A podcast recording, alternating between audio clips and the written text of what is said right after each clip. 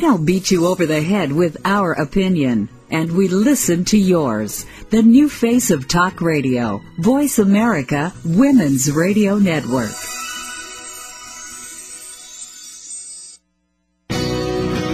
Welcome to the Catherine Zox Show. This informative and entertaining show will start your mornings off on the right foot. Here's your host, Catherine Zox, your social worker with the microphone. Welcome to the Catherine Zox Show. I am your social worker with a microphone so early in the morning. Thanks for joining us this morning with my co-host, Lauren Deller. How are you this morning, Lauren? Good morning, Catherine. I'm doing well. How about you? Well, that's a good question because I am frazzled. You already knew that, but I'm out in Cape Cod again this summer, and I feel like I'm out in the hinterlands because my AOL keeps going down. Sometimes the phone doesn't even work, and that's how we're connected. So, okay, guys, folks, who's ever listening, just bear with us if we get disconnected this morning, because Lauren will just keep talking to the guests, won't you? Of course. Yeah, and Ruben, our board op, will just put on some spots, and we'll be okay. Spots are commercials for those of you who don't know. So we should be good. Anyway, because we got three guests this morning, Lauren, and they're going to be coming on shortly. We have the Food Network's Sunny Anderson. She's been on the show before. She's going to talk to us about her new series on the Food Network, How'd That Get On My Plate? She's our last guest, Lauren. The first guest is going to be The Brotherhood of Joseph. That's the name of the book. This is a father's memoir of infertility and adoption in the 21st century. Brooks Hansen. Very pertinent topic for these days. Yes, it is. A lot of in vitro fertilization, a lot of couples who are not fertile. But this is kind of unique because this is from a perspective, a male perspective. Usually these books are written from a female perspective. And this is written from the perspective of the father. So that's interesting. And then here's this very quirky book. It's called The Hamptons Dictionary. And it's the fellow who wrote it is the son of a very famous architect who lived in the Hamptons. I think he's since deceased, but Miles Jaffe is his son. Jaffe was his father's last name. I forgot what his father's first name was. And he writes about the Hamptons and all the quirky stuff and all. You know, he's lived there all his life, but you know, today the Hamptons represent a lot of lust and greed and nastiness, and he talks about that in his book. So that's it for this morning. Sounds like fun. I love the Hamptons. I had a summer Hamptons. I could write a book on my summer in the Hamptons. Did you go every summer? Or did no, you for just long? For one summer when I was a kid. And how a kid pre-pubescent? 16. Ah, okay. That makes a difference. I look forward to his conversation. Uh-huh. He has a website called Nuke the Hamptons. If you go to Nuke the Hamptons, it comes in it's this website, and it has a map of the Hamptons, and then it has your screen looks like you are on a radar kind of thing, and that you could nuke any one of those Hamptons. It's very funny, yeah. It's cool. Now, you've been traveling a lot, right? I have. Finally back home. Yeah. So this is my latest vendetta. This I don't know if this bothers our listeners at all, but I want to talk about it because etiquette on the planes lack of etiquette on the planes driving me nuts. Absolutely. Is it? Yes, crazy. I've had really good plane I've been on a plane 2, 4, 6, 8 times in the past 3 weeks. I've had really good, no problem, and I was traveling with Sierra, so maybe other people had problems with me, but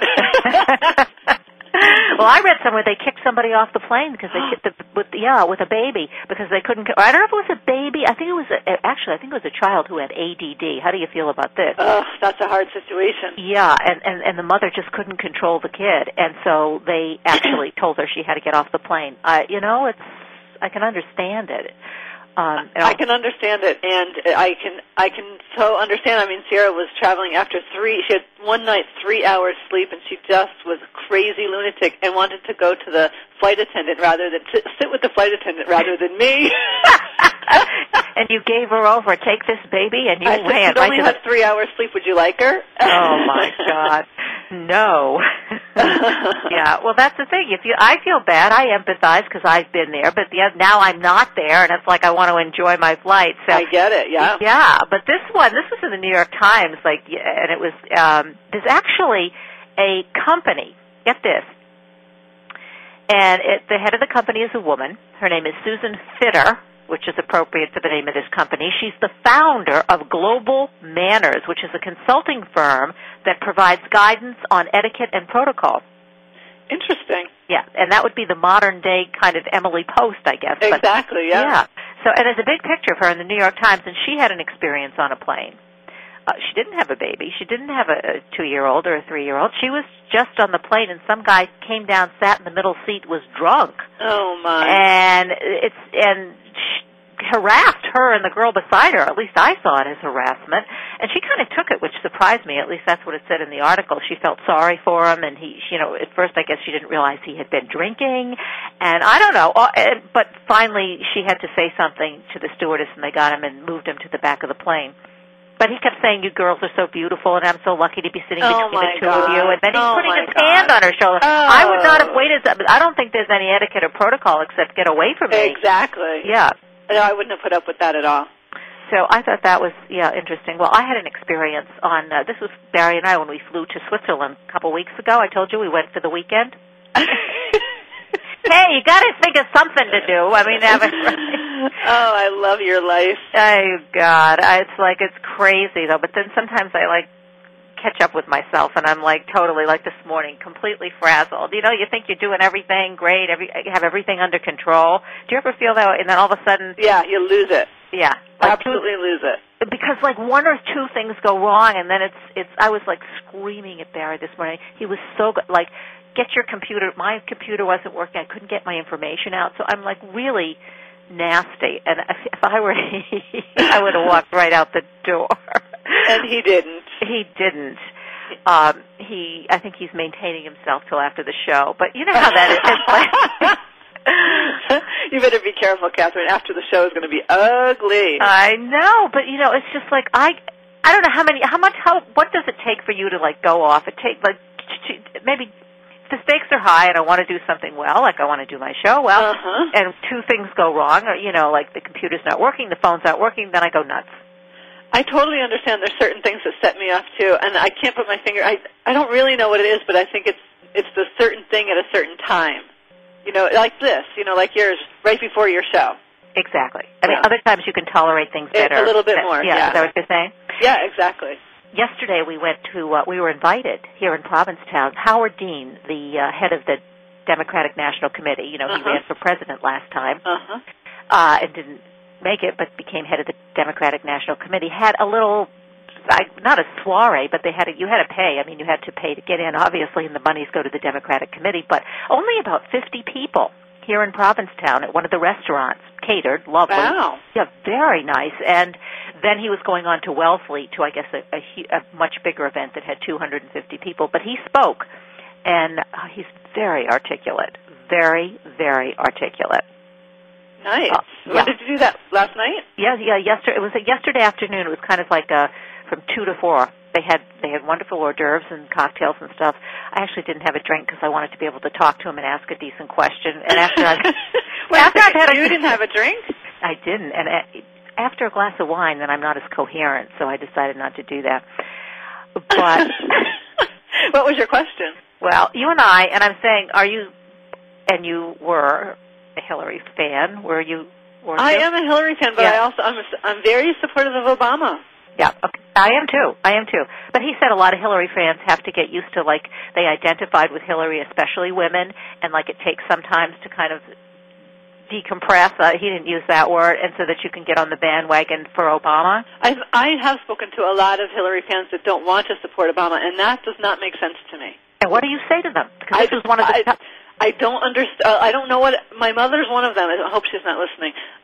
Maybe she is. I don't know. It doesn't matter. But she can always click on to the archives, my dear. Don't forget that. But go on. She is supporting Obama, but there was a reluctance, and I shouldn't say that. I think her boyfriend is actually supporting McCain now that Hillary's not running, and I don't understand that. I just don't talk to him about it because it could get ugly. Well, this is the whole point, and this was the point that I brought up. Somebody else brought up, and it's something that we have to help combat. And I don't know. Do you think it has to? Let's be really truthful about this. And I talked to Howard Dean about it. I asked him this question. I mean, do you think the issue of racism comes into play? I mean, that people. I mean, we had a woman running for president for the first time, a black man, an African American man, and somehow white males, and I have to say it on my show because where else can you get it all out, right, will vote for a white woman, but they won't vote for an African-American man. Do you think that that's part of the issue? Well, I do think it's part of the issue because I can't. If you look at them on paper, their issue, where they stand on issues are almost exactly the same. Right, exactly. That's what he was saying. Healthcare, very, very, not much of a difference at all. I agree with that. So that's why I do think it's a race issue, and there's I don't know, race is probably the right word, but I know that this particular person I'm thinking of, he's worked in the prison system for years and years. How could he not have some bias? You know what I mean? I know. Whatever people's biases is, though, how do you get by that? I exactly. mean, you know, people vote their values in the end. Okay, this is one of the things that Howard Dean said. But one of the things that, look, to take a look at your people also vote their pocketbook. Take a look at your pocketbook, folks, and whatever your issues are or whatever you know, think about this. This is what I have to say. Do you want another 4 years of George Bush just in terms of your pocketbook? I agree with that. I agree with that. We need to create, this is what I like about where Obama is going is, we, in order to change what's going on with our pocketbooks and our economy and all of that, then the bigger picture of our issues are huge, bigger than I've ever in my entire lifetime. They're huge. So we need to do drastic change. And if George Bush can have the drastic change that he made in the past 8 years, someone else can make drastic change for the good. And someone who is brilliant. Obama is a brilliant guy. Man. He's very smart. I think he's a very intellectual, smart man. Harvard Law School Review. I mean, you can't get much better than that. And so, you know, in terms of, you know, he and Hillary, obviously, intellectual equals. And, you know, I think, and I feel like I want to work for him somewhere. Not necessarily in New York State. Yeah. I don't think he needs it in New York State, but someplace where I could be of help. Well, I have to say I'm pretty impressed, Catherine, because you were a very die-hard Hillary fan, and here you are going not the other direction, but support. She's not our candidate of choice, not that you and I didn't choose, but, you know, we've got to put our votes in. But now we have to make an alternative choice, and here you are supporting him 100%. I'm very impressed. Yeah, thank you. And because we have to go for the greater good. I mean, and that's what it's all about, isn't it? I mean, we have to do the right thing. Isn't it about doing the right thing? Isn't this our opportunity to do the right thing? Definitely. Definitely, definitely. Time to. Yeah. So find a place for me to go to. I could go in the month of October, seriously, and do something and help convince other people or whatever I need to do that we have to do this. We have to do the right thing. Oh, we'll work on it. I like that. Yeah. And it's got to – do you go to Alabama, Arkansas? I've never been there. That's good. You've been to Switzerland. Might as well go to Arkansas or Alabama. Yeah, Missouri or one of those places. It would give me an opportunity to go there. I've never been in that part of the country. So, yeah, maybe that's the place to go. Anyway, we have to take a break. We got 30 seconds to go, my dear, and we have our next – hopefully we don't care if we don't have our next guest. We can talk anyway. You're listening to Catherine Zox and Lauren Deller on Voice America Women's Network. I'm your social worker with a microphone. Don't go away. Lauren and I will be back in a few minutes.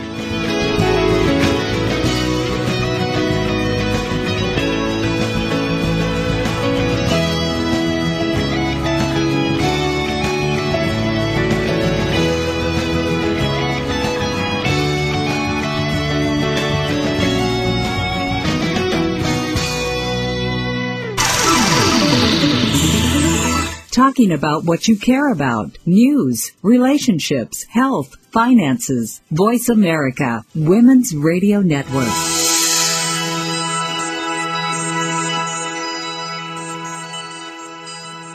Are the days passing by faster than you can believe? Do your kids, job, pets, family, errands, and life demands leave no time left for you? Listen to Life Tune-Ups with Lauren Slocum each week. You can have it all, balance it, and truly enjoy your life. Be ready to have fun, laugh, and learn from celebrities and everyday heroes. We don't need an entire life overhaul, just a little bit of tweaking for our lives to be what we want. Life Tune-Ups with Lauren Slocum, every Tuesday at 1 p.m. Eastern. 10 a.m. Pacific on the Voice America Women's Network. Your life is waiting for you. What would happen if you didn't follow the established path? If you did the unexpected? Would you feel scared? Proud? Relieved? Could you explain that helping the people of Peru improve their own community would also have an effect on your own? or assisting an entrepreneur in Ukraine to launch her small business, or creating a support group in Malawi for children orphaned by AIDS. What if you established your own path, one that others might follow? Would you rather make your own way or spend your life saying, what if? Life is calling. How far will you go? Peace Corps. To find out more, call 1-800-424-8580 or go to peacecorps.gov. If you've tried everything on the market and can't seem to get the radiant results you want from your skincare routine, it's time you stop shopping and start listening. Skin Health Today will help you take charge and start making smart choices for a lifetime of radiant skin and positive self-image. Join host Celeste Hilling and her esteemed panel of experts every Wednesday at 4 p.m. Pacific Time, 7 p.m. Eastern Time for Skin Health Today on the Voice America Health and Wellness Channel. We don't beat you over the head with our opinion, and we listen to yours. The new face of talk radio, Voice America Women's Radio Network.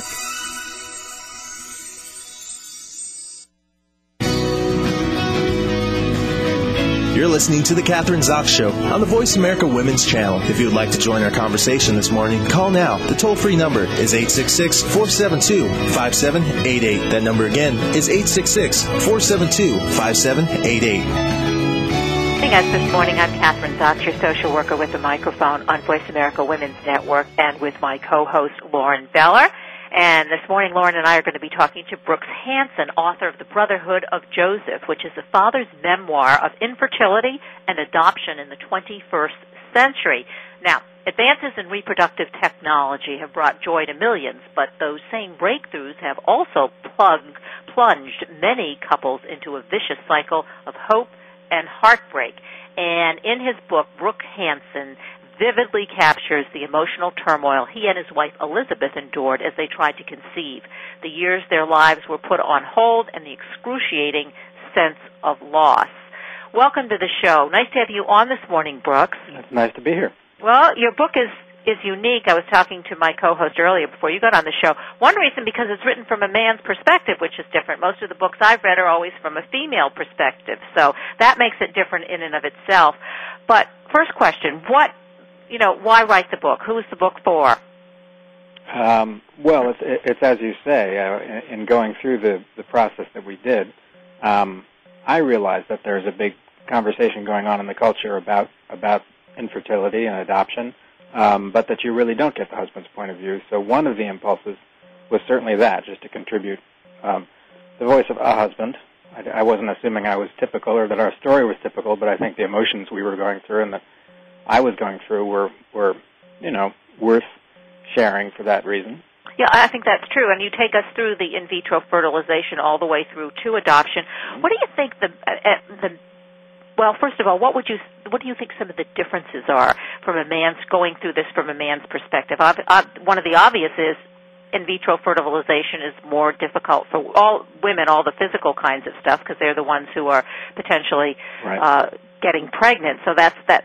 But from an emotional perspective, well, there's no denying it's a more acute experience for the woman, because, as you say, she's at the center of it.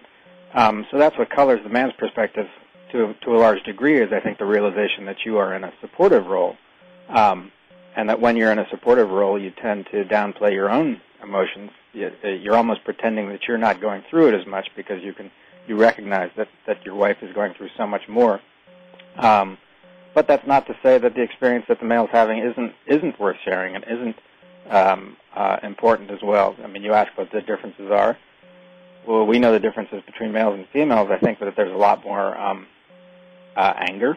I think that where my wife was experiencing a lot of sorrow, this was, in my experience, coming out as anger, but anger that I was having to suppress in a way because I recognized it was my purpose here to be supportive and to be a functionary in this whole thing. Anger because, Brooks, you felt like what? That you just, I mean, here you couldn't have a baby, you couldn't get what you wanted, and so it's anger's kind of, it's interesting. It's more of an aggressive feeling than the sorrow for, that you described your wife feeling because she couldn't get pregnant. Mm-hmm. What? Take us back a little bit. I think it's a really prevalent problem because I think a lot of couples now wait until they're older to have babies, or even wait until they're older to have a monogamous relationship or get married. So there are a lot of reasons for all of this. So tell us your story. Well, actually, my wife and I met as teenagers, but did not get married until our early 30s because we lived on separate coasts and didn't see each other in the meantime. But the fates brought us back together in our early 30s, and we married then. And so that's probably the major obstacle that got in our way, is that we did start somewhat late, and I think, but we married very much with the intention of being parents and having a family. There was no question in our mind that that's what we wanted. So it was about 6 months or a year after the wedding that we started to recognize that there may be a problem here. And that's what started us down, that's sort of the gradual slope towards IVF, where you start taking the stimulative drugs and diagnostic procedures. It was probably a year and a half that after marrying that we had taken the full plunge into IVF, and we were there for another 3 or 4 years. So what was the main frustration with IVF? Because, you know, Brooks, I think sometimes, especially as Americans, we think, okay, we have a problem, we'll solve it, we'll get IVF, and we're done, and it's over. You know, there's that misperception of that, and it's not like that at all. And when listeners buy your book and read it, they will also have some in-depth experiences. But from reading your book, but isn't that kind of the perception? Like, you know, we'll take care of the problem, and then we're all set. But that's not the case. It's not the case. You go. I mean, they tell you up front that this is a 30% chance that it will work if you're going to one of the best clinics. But yeah, that's part of the problem too. Is you're watching other couples go through this, and a lot of them are making it work. In our case, the reason we stuck with it as long as we did is that on our third attempt, because we decided to give it at least 3 tries. My wife did achieve pregnancy, but then miscarried about 2 months in. But that really caused us to stick with it because we thought, well, I guess it can work for us. Maybe we just have to be more patient and more diligent, and our moment will come. But the longer you stick with it, you know, it starts to take your... It really does... your life starts to slip through your fingers because everything else is having to be put on hold. I mean, this is a process that requires a lot of focus, a lot of attention. You can't do the things that you would otherwise do or live the life you would otherwise live while you're engaged in this process that requires so much of your emotional and financial and practical attention. So it's like a job to be done, and you're talking about doing this for 4 years and everything. For 4 years, and the problem, too, is that... you know, every time a pregnancy test comes back negative, it's not as if you can look at each other and say, well, at least we're headed in the right direction. You're really just poorer and older than you were, and you're right back in the position of having to decide, well, we still have this problem. We've still got to figure out how to fix it, and it's not getting fixed. So that's the sort of mental space that you're in. This problem is not going away. It's just getting worse, and you're starting to doubt yourself, and you're doubting yourself as a couple in your capacity to figure out how to fix things and how to get what you want. Well, it obviously has to take a toll on one's relationship, one's marriage. At what point did you decide, okay, this is it, we have to kind of do an about-face and perhaps take a look at adoption? Right. Well, we were aware, and I think most couples are aware of adoption as the alternative that's out there. What's difficult about coming to it from the IVF place is that... you know, it's not as if you get some inspirational moment or see some ad on TV and think that's for us. You've looked at it as maybe that's our solution. So it's kind of by process of elimination that you feel, well, on the technological side, we've just been beating our heads against the wall. But now you have to figure out how to drum up that same amount of energy and enthusiasm for a process on the adoption side, which is just as demanding, just as expensive. The emotional toll is just as great. It's just very different. So that mental gymnastic, it's a tough transition to make. And even when we were well into it, I think I recognized that we were on an uphill climb. And there's no real good answer to the question except to say that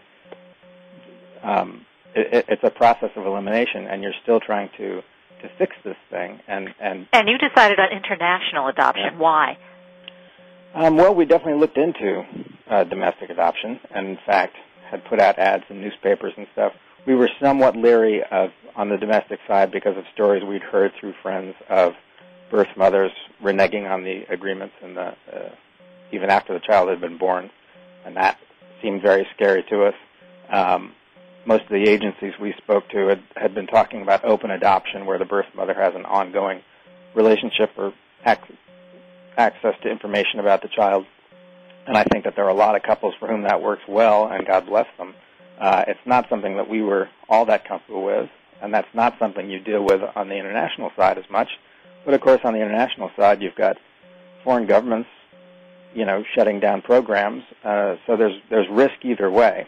For us, we at the point that we finally went to Russia, we were kind of trying everything at once, but it was the international side that seemed to be coming through for us just practically.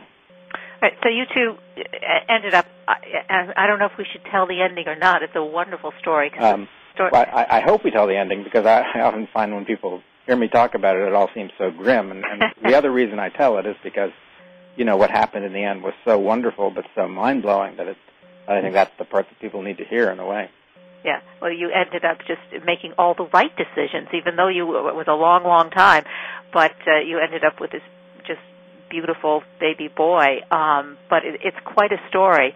And, you know, we have a couple minutes left. So what about just, you know, one or two pieces of advice, maybe the biggest mistake you made and probably the best decision that you made in terms of this whole process? I don't know that, as you say, we wound up finding our son on this path, so there's nothing about the path that I can really say that I regret, despite the fact that I acknowledge up front it was incredibly difficult, and couples need to be aware that not all the solutions always work, and this could be a problem that they're dealing with. I think that if there's any advice to be taken from the book, it's, as you say, at the end of the day, we had one more very crucial decision to make when we went over to Siberia, which is that we'd gone to see another little boy, and for weird, mysterious, and emotional reasons, that didn't work out.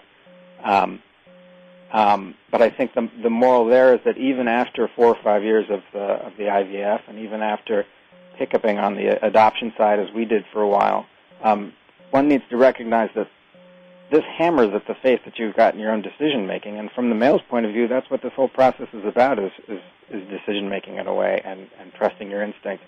In our case, there was one more moment where we really had to use our instinct, and that's what brought us Theo, which has made our life blissful ever since. And now he's got a sister, Ada. So if there is any moral, it's as much as this seems to be about reason and rationality. And as hard as it is to remember that you've got voices in your head that are worth listening to, instinct winds up playing a really important role, whether you're mating the traditional way or doing IVF or doing adoption. You still have to listen. You still have to trust your instincts in making good decisions. So great having you on the show this morning. And go out and get the book, listeners, The Brotherhood of Joseph, a father's memoir of infertility and adoption in the 21st century. Brooks Hansen, you can buy it online and at bookstores everywhere. Have a great day. Great. Thanks for having me. Thank you. We're going to take a break right now. When we come back, we have Miles Jaffe, who's written The Hamptons Dictionary. Don't go away. Lauren and I will be back in a few minutes.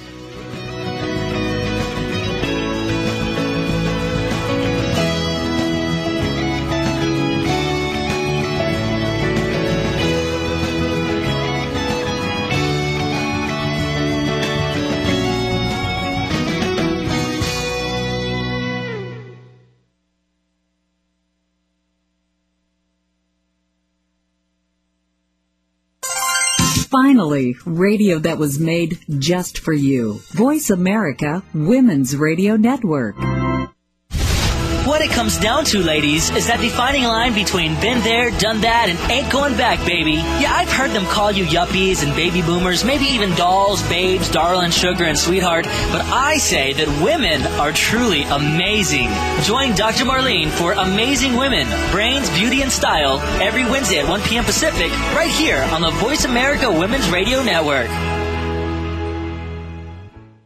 All right. 4-year-old son ready for the big leagues. Put your pad on, buddy. There you go, helmet. Silly head. Okay, that's right, your thigh guards. Now don't forget your mouth guard. You don't want to be losing teeth in your first game. Well, they're baby teeth, but put it in it. But Daddy... Don't let them worry you. They may be over 200 pounds and kind of mean looking, but you're ready for them. Just run through them. Here's the ball. Run! Daddy? Don't look at me. Run with it. Go, boy. Run! But I could get hurt. No pain, no gain. Now run! Ow!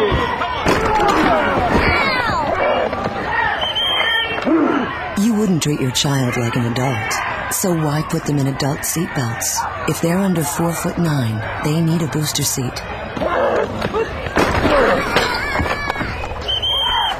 Ah, you should have straight-armed them.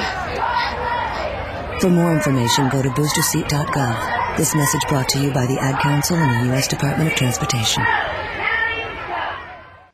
We talk with you, not at you. We're Voice America, Women's Radio Network, the new face of talk radio. You're listening to The Catherine Zox Show on the Voice America Women's Channel. If you would like to join our conversation this morning, call now. The toll-free number is 866-472-5788. That number again is 866-472-5788. Welcome back to the Catherine Zox Show. I'm your social worker with a microphone this morning on Voice America Women's Network. Thanks for joining us this morning, Lauren Deller, my co-host, and Catherine Zox. And we have our next guest is waiting for us. Our next guest is going to be Miles Jaffe, who is author of The Hamptons Dictionary, Stuck in Traffic with a Bad Case of Hemorrhoids. I was becoming more aggravated by the minute. Outside, another green field had disappeared, replaced by a McMansion farm that had sprouted overnight. An empty beer can flew from the Chevy subdivision in front of me, probably some hamsters arguing about slaughterhouses on their way to a picnic. This is all with, does this statement sound or leave you a little bit perplexed? If so, you need to grab a copy of the Hamptons Dictionary. And here's the author, Miles Jaffe. Welcome to the show. Nice to have you on this morning. Oh, good morning, Catherine. Thank you. Now, you live in the Hamptons. Your dad was an architect, right? And you've been there for decades. So... You know, this is your first book. Is this correct? Yes, it is my first book. Okay. So the Hamptons. Why do we need to know about the Hamptons? Who cares about the Hamptons? Why? You know, tell us about. Well, doesn't everybody already know about the Hamptons? I hope. Well, Lauren, you said you went to the Hamptons when you were 16. You spent a summer there, right? I did. Yeah. But the Hamptons are just like Cannes or Saint-Tropez or Malibu. It's a brand name resort for the rich and famous. So everybody knows what the Hamptons is, or has at least heard the name. The idea of the Hamptons Dictionary was really to describe in a little more detail sort of the absurdity of this place. What I found, though, was that absurdity is not just confined to the Hamptons. It's evident anywhere where there's sort of too much money. Yeah, I agree with you. Now, I'm in Cape Cod, which is supposed to be the poor, like, what do they call it? It's the poor Hamptons. That's the description of it. You go to Cape Cod if you can't go to the Hamptons. Right. That's but I think where we're in Provincetown, it's becoming more like the Hamptons and Nantucket and all of those places. There's something similar about all of them, right? But the Hamptons is like the number one place, isn't it? It's kind of the benchmark for all this stuff. I think so. I mean, Aspen is up there. There's, Aspen. You know, West Palm Beach. There are neighborhoods all over the place, all over the country, all over the world, really, that are exclusive in terms of the amount of money that's required to be there. And I think in all these places, you're not talking about having a second home. You're talking about it being a fifth or a sixth home. So that if you have a place in the Hamptons, you probably also have a place in Aspen, and you have a place in Los Angeles. So these people see each other all over. Really, it's not just in the Hamptons. You know, in Aspen, it's a whole entourage of people. I think I was online. What is it, Dan.com at the Hamptons, whatever that blog. And I was going to ask you about this because he describes, you know, the 500 people who live in the Hamptons, I guess the top 500 people. And I wondered what made them the top 500, because this is who you're talking about in your book, isn't it? Not really. No. First of all, you got to take Dan with a grain of salt, because he's a satirist. And what he does is he sort of makes fun of everybody out here, so that you can't really read what he writes and take it seriously or accurately. Not as a diss to Dan, but that's just how it is for him. And he built a newspaper, a small newspaper empire about doing that, about being entertaining in his writing. The Hamptons Dictionary grew out of an essay where I was trying to talk seriously about the absurdity of this place. And I was reading through a few paragraphs of what I'd written, and I thought, nobody's going to know what I'm talking about because of this language that I'm using. So I thought, I know, I'll make a glossary, and that'll solve the problem. And I started writing down these words and their definitions, and I had 2 or 3, and then I had 5, and then I had 20, and then I had 100. And that became the project, because talking about the language was really the most concise way to talk about the experience of the place. And so what's the response of the people, because you live in the Hamptons, of your friends and neighbors? The response is fantastic. Everybody thinks it's about somebody else. So, for example, not about them.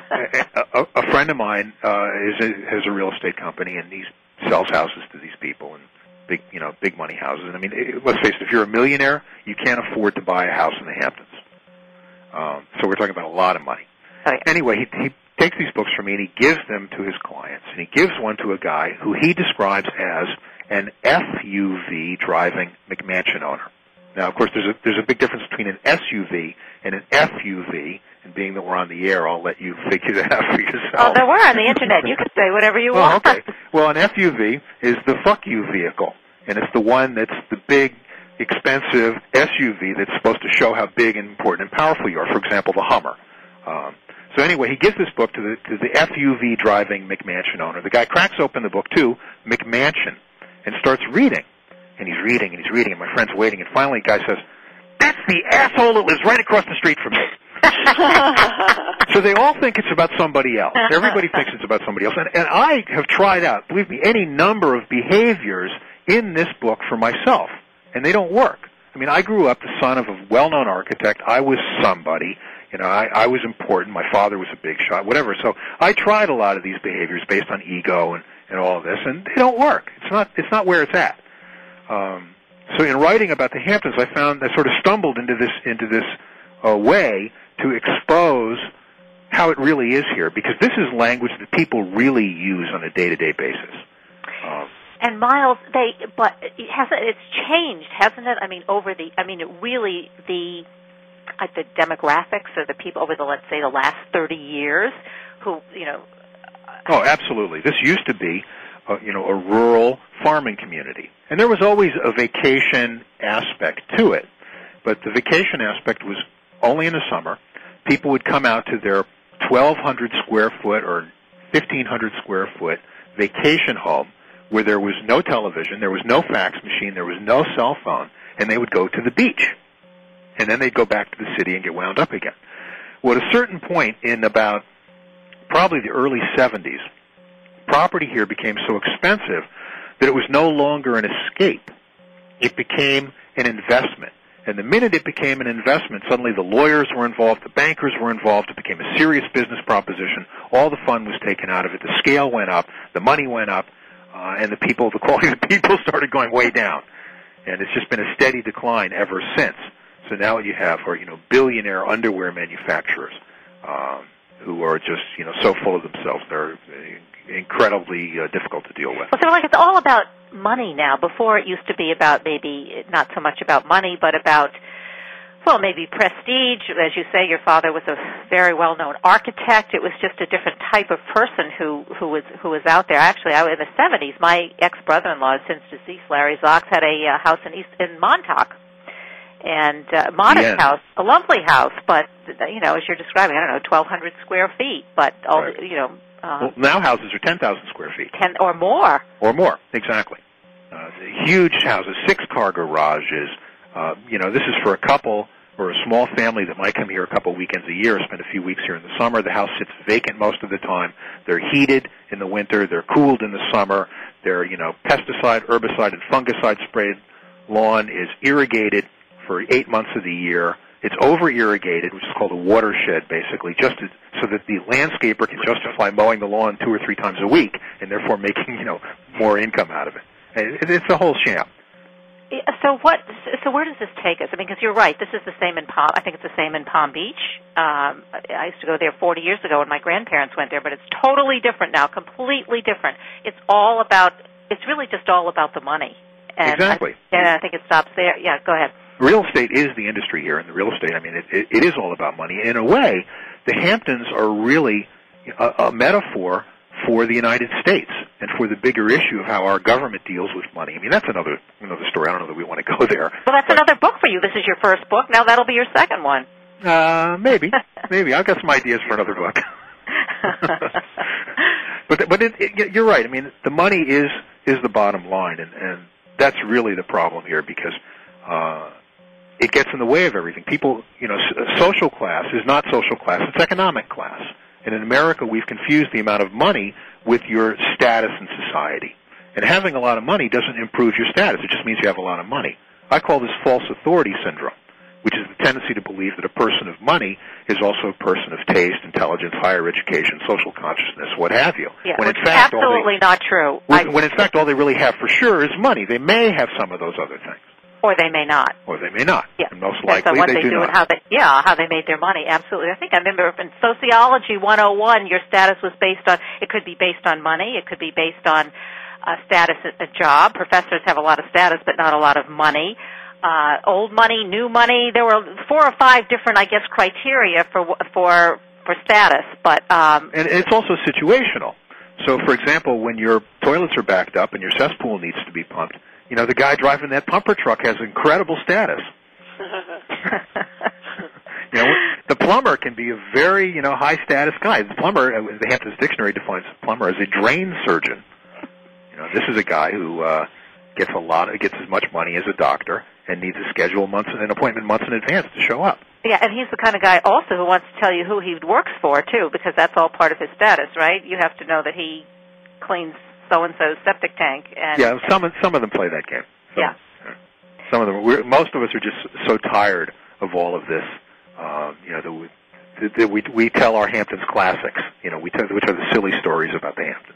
So do you think it's going to get worse, Miles, or better, or, the situation with the economy will change things?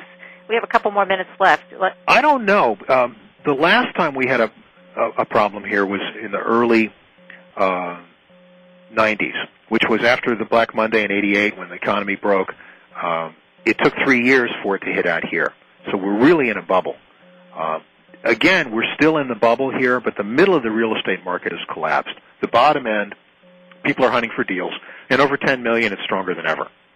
So there is still that bubble of wealth here, and it is insulating this area to a great extent from the problems that are facing the rest of the country. And I don't know if we're in so deep this time that things are really going to change. I kind of doubt it. So you think it's going to the sort of status quo, it will stay the same? Yes, I do. I believe so. Until we see some structural changes in the country, which probably aren't too far away the way we're going. And, we've got a minute left, but I didn't even mention this because you're at nukethehamptons.com, that website. Yes. That's very funny. I went to the website. That's very cool. That, I guess, started the whole thing, and I just want listeners to know. Go to nukethehamptons.com if you want to have some fun. And this was started in 2001. I did this with the new media of the Internet, and the idea was to sort of poke fun and point attention to the absurdity again of what goes on here. And I built this site over the winter, and I released it with 10 emails to friends. The next day I had 1,000 hits. Within a week I was on the cover of both local newspapers. Within a month I was New York Observer did a front-page profile of me. Financial Times of London picked it up. It went all around the world. I was getting 400,000 visitors a year. And what I realized, what I learned from this, was, I thought the Hamptons were this really exclusive bubble. And they are in a way, but that's repeated time and again all over the world. So I got targeting requests from exclusive suburbs like Bondi, which is outside of Sydney, Australia, and places in Europe and places all over the country. When people were emailing me, please add this, add West Palm Beach to the target list. That's very cool. All right, go to the website, folks, nukethehamptons.com, and buy the Hamptons Dictionary. Miles Jaffe, great. It was fun. Thank you. Thanks. Bye-bye. Bye-bye. Catherine Zox and Lauren Deller on Voice America Women's Network. Don't go away. We'll be back in a minute.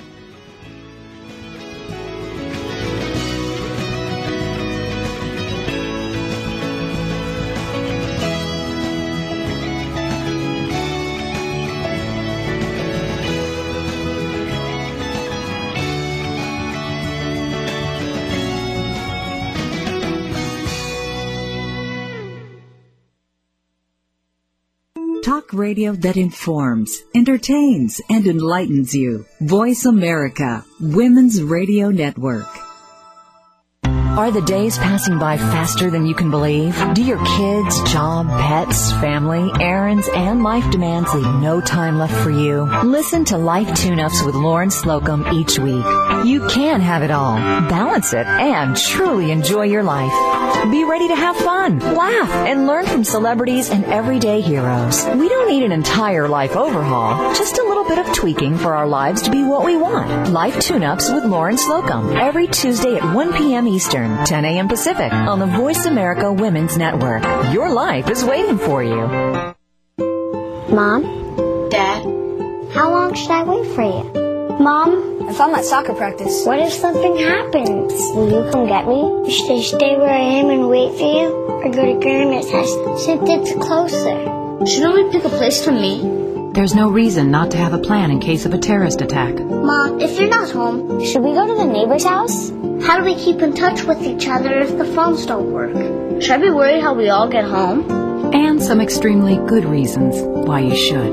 Can you tell me? Everybody should have a plan. Take 5 minutes to talk about where you'll meet and how you'll get in touch with each other in an emergency. For other things you can do to be prepared, visit www.ready.gov. A public service announcement brought to you by the U.S. Department of Homeland Security and the Ad Council.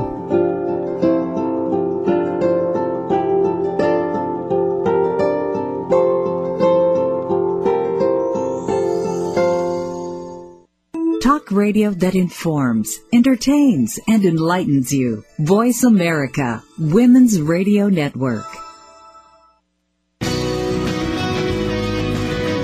You're listening to The Catherine Zox Show on the Voice America Women's Channel. If you would like to join our conversation this morning, call now. The toll-free number is 866-472-5788. That number again is 866-472-5788. Welcome back to the Catherine Zox Show. Good morning. Thanks for joining us this morning. Lauren Deller, my co-host, and Catherine Zox. I'm your social worker with a microphone, and joining Lauren and me this morning is Sunny Anderson. She's been on our show before. She's host of Cooking for Real, and she has begun a fact-finding food adventure in her new series. This is on the Food Network. How did I get that on my plate? Welcome to the show, Sunny. Nice to have you on. Catherine, thank you so much for having me back. Yes. Well, it's Sunny with the Sunny voice. Your voice really reflects your name, I do have to say. Don't you think so, Lauren? Absolutely. Yeah. Okay. Cooking for Real. Oh, boy. How did that get on my plate? What is it? What is this new series that you're doing? Catherine, I'm loving it. I love this show. It wasn't my idea. Listen, I was sitting around having meetings with Food Network, just typical business meetings with your boss and your coworkers, and every time we had a meeting, it was at a new restaurant, of course. Why not? Before we go to the restaurant, I'm all into research, so I'd get on the Internet and I'd get in Zagat or anything I could find, any literature about that restaurant. And I'd show up, and I'd basically looking at the menu, tell everyone everything I knew about the restaurant. Well, unbeknownst to me, they liked that. And they thought, wow, we really like the fact that she's inquisitive and does her research. And they thought, let's put her on a show like that instead of a going around the country and eating show, which I love to do as well. And so this is perfect for me. I am researching and learning and teaching how foods get from their rawest form to various finished products. Right, so you talk about eggs. That was one of the things. Okay. Yeah. So in other words, a single ingredient. Let's take an egg. I start off at the barn. Oh. With the chickens at 2 weeks. So I had to swab down and put on a full bio suit and in order to gain entry into the barn where the chickens are raised that actually lay the eggs.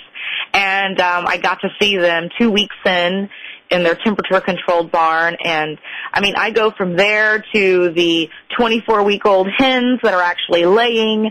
And from there I take the eggs to the plant where they get processed and sized and weighed and USDA checked. And they go off to be powdered eggs and so many different things. So, Sunny, how did that get on my plate, really? You're traveling the country, showcasing the technology and the innovation it takes to produce today's favorite foods, right? Is that the description? You're on it. And, Sunny, don't you think by doing that, because I think there's a thing here, when you do that, maybe we as Americans will have a greater appreciation of where our food comes from and how we have to preserve our food in its natural and raw ingredients if we want to, eat well as a nation. Let me tell you, you hit it right on the head. I love this show for that reason alone because, look, I'm a viewer of television, and I love when it's infotainment. Shows like Modern Marvels and How'd That Get On My Plate and Unwrapped. They're shows when I watch them, I feel like I kind of gain a little insight into how these foods come to light and the processes it takes to get them there. And, traveling the country, I knew growing up, in the military, how different people worked and different career fields, but it's so great to see the working man and woman on the farm or in the factory actually putting these products together that we dine on every single day. Sunny, were there any big surprises for you? I mean, you're describing the egg. Okay, tell us some of the ones that you like, oh, my gosh, I never realized this is like amazing, or you were really kind of taken aback by how that particular raw ingredients got to our plate. Well, I guess two things really struck me. First, I love chocolate, but never did any research on it, as to where it came from. I just know that I love it, And to see a cacao pod in its smallest form of a sorrel, and then how it grows, and then to crack it open and see cocoa beans encapsulated in that gooey white mess that smells like mangoes. That really surprised me to see that's where chocolate comes from. Now, and chocolate here in the United States, we have those beans. They're here. We harvest those? Well, the only state in the U.S. that harvests cacao pods is Hawaii. So that's where we went. And it's a beautiful farm. Yeah. It is a beautiful farm, and the couple is actually from South Carolina. They went down to Hawaii on vacation 12 years ago, and they never went back. So we went down there, and we took a tour of their cacao pod farm, and they're actually manufacturing the chocolate right there on the farm. So we got to see the actual cocoa beans ferment in the wooden bins, and they were laying out in the sun. It's just beautiful. We've got a lot of little photos that I took along the way on FoodNetwork.com as well, so you can kind of see my travel log as I, go around the country seeing all these wonderful foods just get on our plate. All right, so we just go to the website, and then we can see it as it's happening while you're doing it, while you're going around the country. One of the things I got here, you making a martini, because I love martinis, out of potato vodka. Yes. How do you do that? Can I do it? We can all do it because we are going to go to a plant that produces vodka that is made from potatoes and the starches of potatoes. Have you been there or you're going there? We're on the way. You're on the way. Yep, that's where we're going. So, we've done strawberries and honey. That's the debut episode this Monday. Milk. To see that happy cows really do make more milk. It was really entertaining. True? Because are cows like people, Sunny? Like, what is it, cortisol, that we, like when we're stressed out, that we secrete this hormone, cortisol, which is not good for us? Cows do the same thing if they're under stress, and then they have sour milk? It's like an old wives' tale. They totally are. Yeah. It's not so much sour milk as to not as much milk as you could get, or just no milk at all. You really have to, we went to a farm where the heavy producers of milk were in a temperature and humidity controlled tent, where mists of cool air were bursts on them, intermittently throughout the day to keep them cool. And then their beds were fluffed once a day, so they had something nice to lay on because it's a heavy load to carry. They have room service, or they have... It gets even crazier. The coolest thing I saw, Catherine, was when I went into the little milking area, if I walked past a cow too fast or spoke loud, which is really easy for me, a cow that was milking would get nervous and immediately stop releasing milk. If anyone's got to coddle them. I have to say something. I don't know about you, but I nursed all three of my babies, and I'll tell you, it's the same as with humans. If you're not relaxed and you're not in a situation that is a relaxing kind of atmosphere, it does affect your ability to produce milk or to make it a positive nursing situation between the mother and baby. Yeah. I was thinking that the whole time. You know, I don't have kids yet, but I do know that that's one of the factors when women breastfeed. And so I so wanted to say that, but, you know, that wouldn't go well with food and breastfeeding. Well, I said it. But, yeah, you said it, and I'm glad you did. 30 seconds left. We can keep talking. You're great. I want to make sure that, just quick, Sunny Anderson, host of Cooking for Real, How Did That Get On My Plate? Give us the time and the website so we can... Well, it's FoodNetwork.com. Sunday mornings at 10:30 a.m. My new episodes begin this Sunday, and Monday evening, this Monday night, is the debut episode of How'd That Get On My Plate at 9:30 p.m., and that's going to be every Monday night. You can check FoodNetwork.com for listings. Thanks so much, Sunny Anderson. As always, great to have you on the show. Thank you so much, yeah, Catherine. Have a good 4th of July. You too, Lauren. You too. And thanks, everybody, for joining us this morning on Voice America Women's Network. I'm Catherine Zox, your social worker with the microphone. Have a great day. Have a great weekend. And we'll see you next week.